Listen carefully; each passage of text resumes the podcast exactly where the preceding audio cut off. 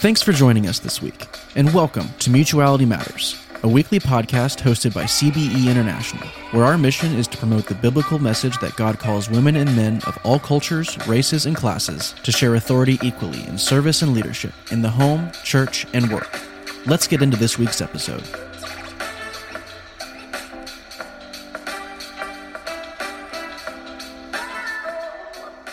Welcome to this week's episode of Intersectionality. I'm your host, Reverend Dr. Angela Raven Anderson. In this segment, we explore how our understanding of God and who God is calling us as believers to be is informed at the intersection of race, gender, and religion. We examine how the combination of liberation, womanist, and egalitarian theology presents an understanding of God's kingdom that embraces, restores, uplifts, and transforms all who would enter therein. When we consider and learn from the wisdom gained in the lived experiences of women of color, our view of God's kingdom is stretched, contextualized, enriched, and expanded. So let's listen to their voices as they move us beyond the stained glass ceiling. Today on our show, we welcome the Reverend Dr. Dominique A. Robinson, a New Jersey native who is a millennial womanist homiletician and a justice advocate. Reared in the Pentecostal tradition, she answered her call to ministry at the age of 13. Dominique earned her Bachelor of Arts in Government from Georgetown University, a Master of Divinity, and a Master of Theology from Candler School of Theology uh, there at Emory University.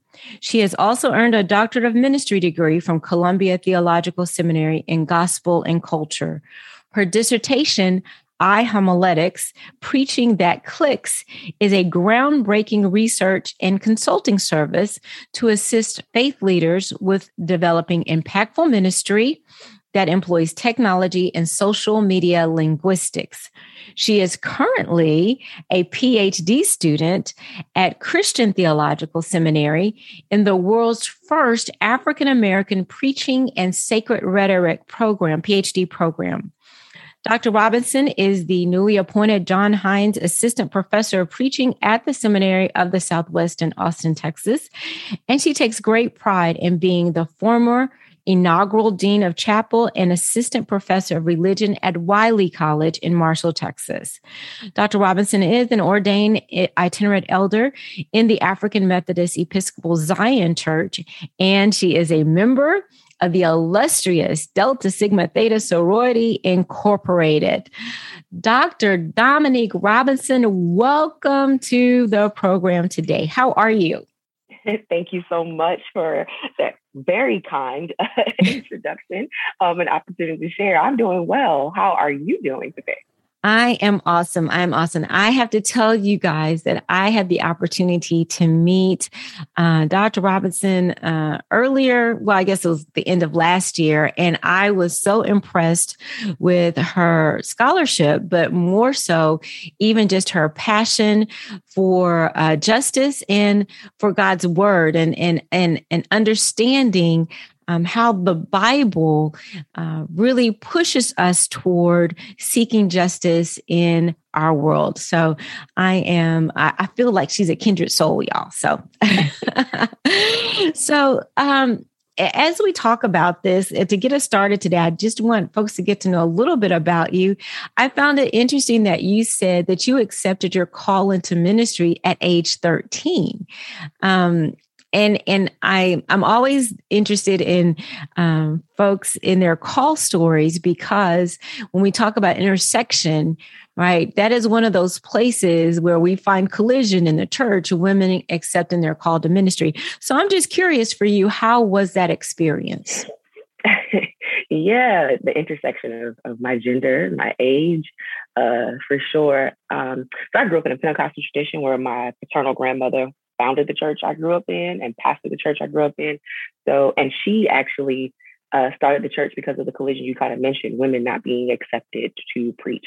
Um, so I know she she had roots in the Church of God in Christ, where still to this day, women are still not ordained as preachers. They're allowed to be like evangelists or missionaries, but not necessarily as pastors. Um, but they preach from the floor, right? They still preach, right. and not taking away from from the fact that they preach, but this idea of sanction and ordination. So my grandmother then kind of separated from the Pentecostal tradition, or at least from that section or sector of the Pentecostal tradition to start her own church. She started it in the basement of her mother-in-law. Um, and because we had such a, a, large family, the church was filled first with just family. But my grandmother is actually one of 34, and wow. she had 10 children. So the church I grew up in was large, but it was all family. Um, and when she relocated out of the basement and started renting a property for the church in Irvington, New Jersey, is when other persons who weren't family started to join the church and, you know, develop all these ministries. So I grew up thinking and believing, and I still do think and believe. Um, I thought God's voice was always feminine because I was introduced to God through my grandmother. So the shack was nothing to me. Like see the the embodiment of God as a large black woman in the kitchen cooking. I was like, oh, I already knew that. Um, and so that was my introduction to God. Um, and because I grew up in this Pentecostal tradition where you know, we believe everybody has gifts and everybody's supposed to be a part of this worship experience. I grew up with my cousins singing, my aunts and uncles doing this. Like everybody was involved in the ministry. Um, I can't sing, so we tried several things. I sang. I was not. I'm not a good singer. Mm. Uh, they tried having me be an usher. I am not a pleasant person at the door. Um, they tried. Um, oh my goodness! I, I, I played the drums as a kid. I was actually really good until my grandmother said that it was too masculine of a thing for me to be doing. Um, and I think around the age 13 is when my, I don't think I had a choice. My grandmother ultimately was like, you're going to preach the Children's Day on such and such day. Um, but while that was happening, I was already kind of wrestling with my own call, like where I was supposed to be and what I was supposed to be doing. And while there were so many opportunities to serve, I praise dance, like I did, I did everything, right? I was the PK that basically had no choice but to try everything. Right. Um, um, but I was still wrestling on like what was my place in space because oh my god, my family could sing, and that was like their anointing. Like they were a choir. Period. I was right. never really in the choir, right? And when I was the first kind of grandchild to be like. I think preaching is my thing. They were all like, "Oh, really?" you know. Um, and so, ironically enough, my first sermon was on train up a child in the way they should go. I don't know what I knew about that text, but I definitely preached it as my first sermon at 13, the November of 1998. Um, and uh, I cannot tell you now, as a preaching professor, if I really preached or had any exegetical content in the sermon, mm-hmm. but that was my answer to the call. I felt like, um, in a really personal way, between me and God, it was me finally saying yes to something I might have been running from because I used to use praise dance as my way to participate and articulate without speaking because mm-hmm. praise dancing is still something I still love. It's like, oh yeah, because I feel like you can do it with music and not have to say anything. Um, you can hide it but behind like ensembles and colors and mm-hmm. you can be as dramatic as you want. Um, and I, I, attempted to use that as a smokescreen to the preaching ministry. Um, but then when I entered the preaching ministry, it just kind of took off on its own. So there's a one thing that makes me feel like I personally wrestled. I say yes to God. And then I felt like I said yes again when I was in college. Now I'm like, oh, you're an adult. You need to make this decision. But I also was in a tradition where you were thrown in and it was sink or swim. And it right. was, we needed to see, we needed to see evidence of the Holy Ghost. Do you speak in tongues? Do you lay hands? Like, so I, uh, thank God I swam and didn't sink because I saw a lot of other young preachers, persons try out what they thought was their gift or their calling and it wasn't. And in the sinking moment, we were really unforgiving. Oh, that's unfortunate. That's unfortunate. Well, tell me a little bit then about from that point, because now you are, um, you've transitioned into the African Methodist Episcopal Zion tradition. Um, what kind of led you in those, in that pathway? So I went to high school to Obviously, we all went to high school, right? Oh, so when I went to high school, I met two persons who became who become my childhood best friends one, her mom was a pastor in the church, uh, at AME Zion Church. The other one was really active. So we're all 13, 14, 15, like we're growing up. Um, they had church in the morning. I got good Pentecostal church in the evening, so I'm in church all night. So I started to like try their church in the morning because um, I was definitely that church kid who liked church all day. Mm-hmm. Um, powerfully enough or providentially enough, my best friend's mom, who was the pastor, knew my family. So there was there was some familiarity that I saw in her preaching and her leadership. So here I am again with another female pastor um, in a very young age, being formed by these women in ministry. Um, though she was within the tradition, she definitely still had some Pentecostal flair to her. And so I was very attracted to um, the church. Here's the thing that attracted me to the AME Zion Church, which most people would probably find um, almost like shocking or startling for somebody so young. I loved the structured order of the church. Mm-hmm. Um, while I was appreciative of the spiritual gifts and formation that I was getting in my grandmother's church, I I was very interested in learning like school stuff. And that was not always welcomed. And it is still not always welcomed in the Pentecostal tradition. You don't need to go to school to know Jesus. And I felt like I did. I wanted to know how to do stuff. Um, and so going to my friend's mom's church, I would see like they had these conference studies where they were studying how to preach, how to how to how to break down the Bible, uh, learning the history of the church, like all these. And that was super super attractive to me. Um, because my grandmother was the pastor, and I felt like if anything went wrong, everybody blamed my grandmother. That's one. Two, I didn't like sharing my grandmother. She was my grandmother and your pastor, and you call her grandma, and I appreciate it. So, uh, what attracted me to AME Zion Church were these roles and distinctions and boundaries and checks and balances. If the pastor messes up, there's a presiding elder. If the presiding elder messes up, there's a, a, bishop. If the bishop messes up, there's a board of bishops, and there are legislative bodies that are part of like the order of the church. I have to also admit I was a person who was very interested in going to law school. So all that collided for me um, when I saw, oh, there's order and structure here. I can do that. And they put you on a path to study. So for a good portion of my high school years, probably up until I was 18, because I felt like, you know, a kid, you can't make a decision to leave a church until you're 18. For most of my high school career, I was going to both churches. I was going okay. to AME Zion churches in the morning. I was going to my grandmother's churches in the evening. Um, church services in the evening, and I kept finding this really great balance of learn and sh- learn it kind of stuff and structure because mm-hmm. the, the order of worship in the AME Zion church was like, oh, this is we know this happened every Sunday. My grandmother's church, I did not know what was happening every Sunday. I didn't know who was getting called was, out, who was it was yes. subject to this the move of the spirit. yes, I mean that, that was the bulletin. It was a half sheet of paper, and the bottom was a large asterisk statement subject. You that's exactly what it was. So it was like I didn't know if you were gonna be called out to be prophesied to. I didn't know if somebody else had a word. I didn't know if he was gonna call me out. All I didn't know if he was gonna shout all night. I didn't know. So it was a great balancing of determining, you know, here. So that's how I so I joined AME Zion Church at 18. When I turned 18, my birthday is January 8th. I remember going into the new year deciding I would write a letter to resign from my grandmother's church and then to officially join Clint Memorial AME Zion Church in Newark, New Jersey. And I did that. It was not welcomed. Um, so quite honestly, it created a, a kind of a schism between my family and I when I made this decision. We're all good now, but they felt like I was too young um, and I didn't know what I was doing. But I was really clear on the fact that if I was going to answer the call that God had on my life, I wanted to study for real to show that self approved. And if awesome. this was a church that was going to support that, then that's what I wanted to do. Plus, there was another female pastor. Um, my friends were going to the church. Um, it just was so new and there was so much to learn. And I didn't even realize how connected of a church it was. I started to learn like, oh, all these churches are connected.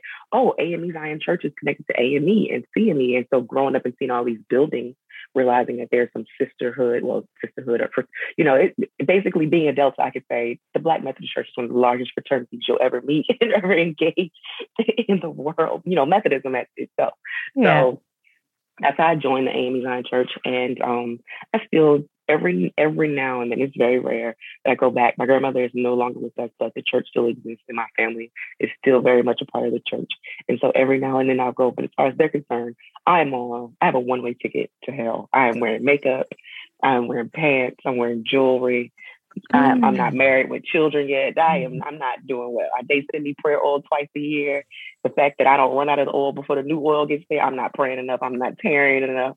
Um, and that's all good, well and fine. Oh, you must but tarry. I, you must tarry, oh, Joe. Must tarry. Okay, must tarry. But uh, oh, you know, I, I rely it. on those. I rely on those principles. When I'm going through, I'm like, where my I, me searching for the oil? Where's my oil now?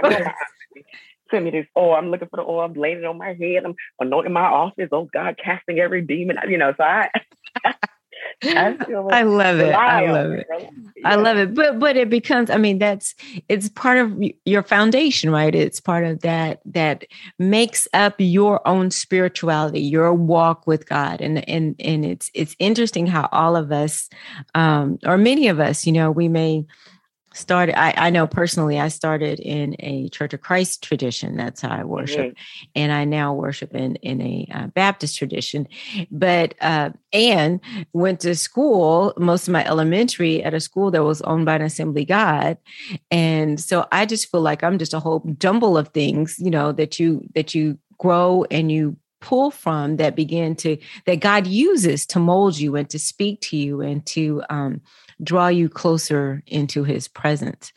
Um, let me ask you since your impressions i love how you said that you have no no issue with seeing god as as the as the as the as the big mama in the kitchen fixing yeah. food for everybody right so yeah. help, help me um understand did you when was that notion challenged or when did you begin to recognize that's not everybody's view yeah you know honestly, all right, so I'm part of the Clint Memorial AME Zion Church.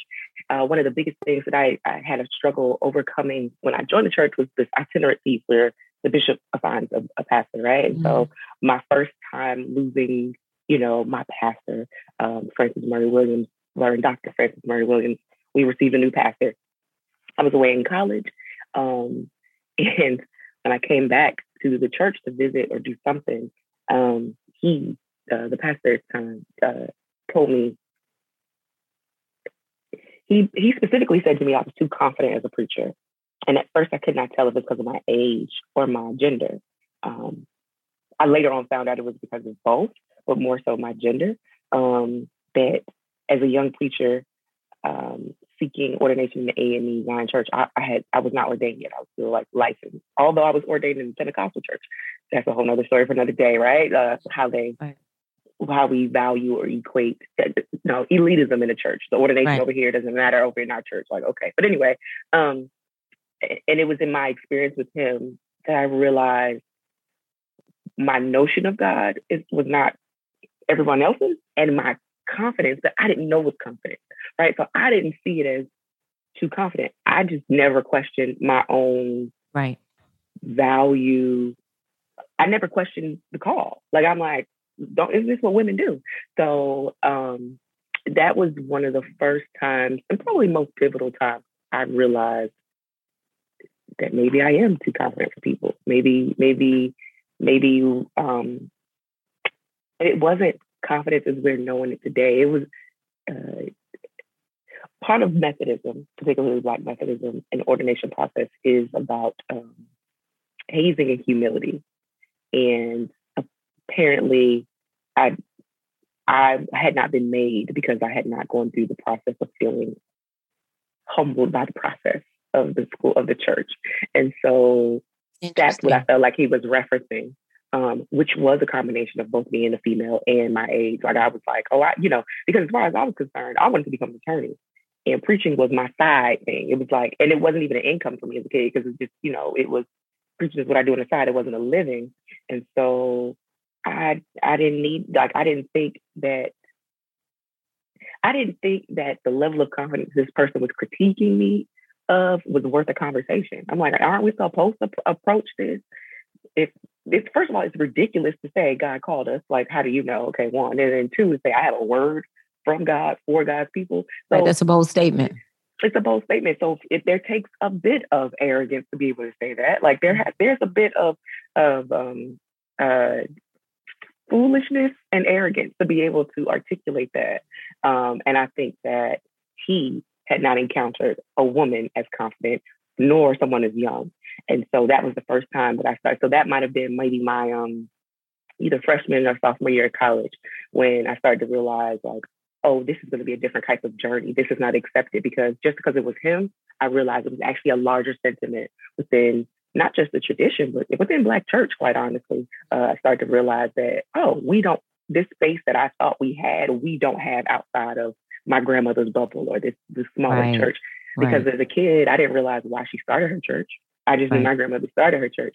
So that's when I realized my notion was different. And I, uh, and and now having the language for it, I guess I was a womanist before I knew I was a womanist because I had no idea that we had to create space or come to a table that we didn't build. I, I only knew women to build the table, create the chairs, create the meal. I didn't know um, the men in my grandmother's church raised the money and helped people on and off the church van. Mm-hmm. That, but that was, mm-hmm. day. I, I, didn't see many men in my grandmother's church preaching. Mm-hmm. Um, mm-hmm. and my grandmother's brother, my uncle, when she got sick, he became the pastor. And yeah, he preached, but he was a uh, military educated, came in so for them, they thought he was lecturing and not preaching, right? Because they they ain't see the holler in him. Um, right. And I, I, always I value what he bought to the church. Uh, he he stabilized them financially, but again, it was a matter of I didn't know. And it's interesting that I'm saying this to you out loud because even in my grandmother pastoring, she embodied patriarchy like nobody else. The more I think, like the like I was empowered. I was empowered by her presence. I was empowered by her rearing. I was empowered by her preaching. But she definitely embodied patriarchy for sure. And I tell you a movie that made me think about it. And you know, God forbid anybody gets upset about this. Well, let me um, ask you this: patriarchy or hierarchy? Patriarchy. Okay. Patriarchy. She reminded me of uh, for those of you who watched uh, the the movie on the the Clark sisters. Mm-hmm. She, she, my grandmother was very much like Mattie Moss Clark. Mm. Um, where the you know this person, this character, not a character, she was a person, right? A person who empowered her daughters, um, whose ministry was impactful, but who literally gave in to the patriarchy of the church, right? And so my grandmother definitely preached and taught that the woman's role and place in, in the in the family was to be like a wife, produce children. Clearly, she had 10 kids, right? Um, that the husband was supposed to be the head of the household. There were moments that she articulated the reason she wasn't the pastor was because there was no men in place yet.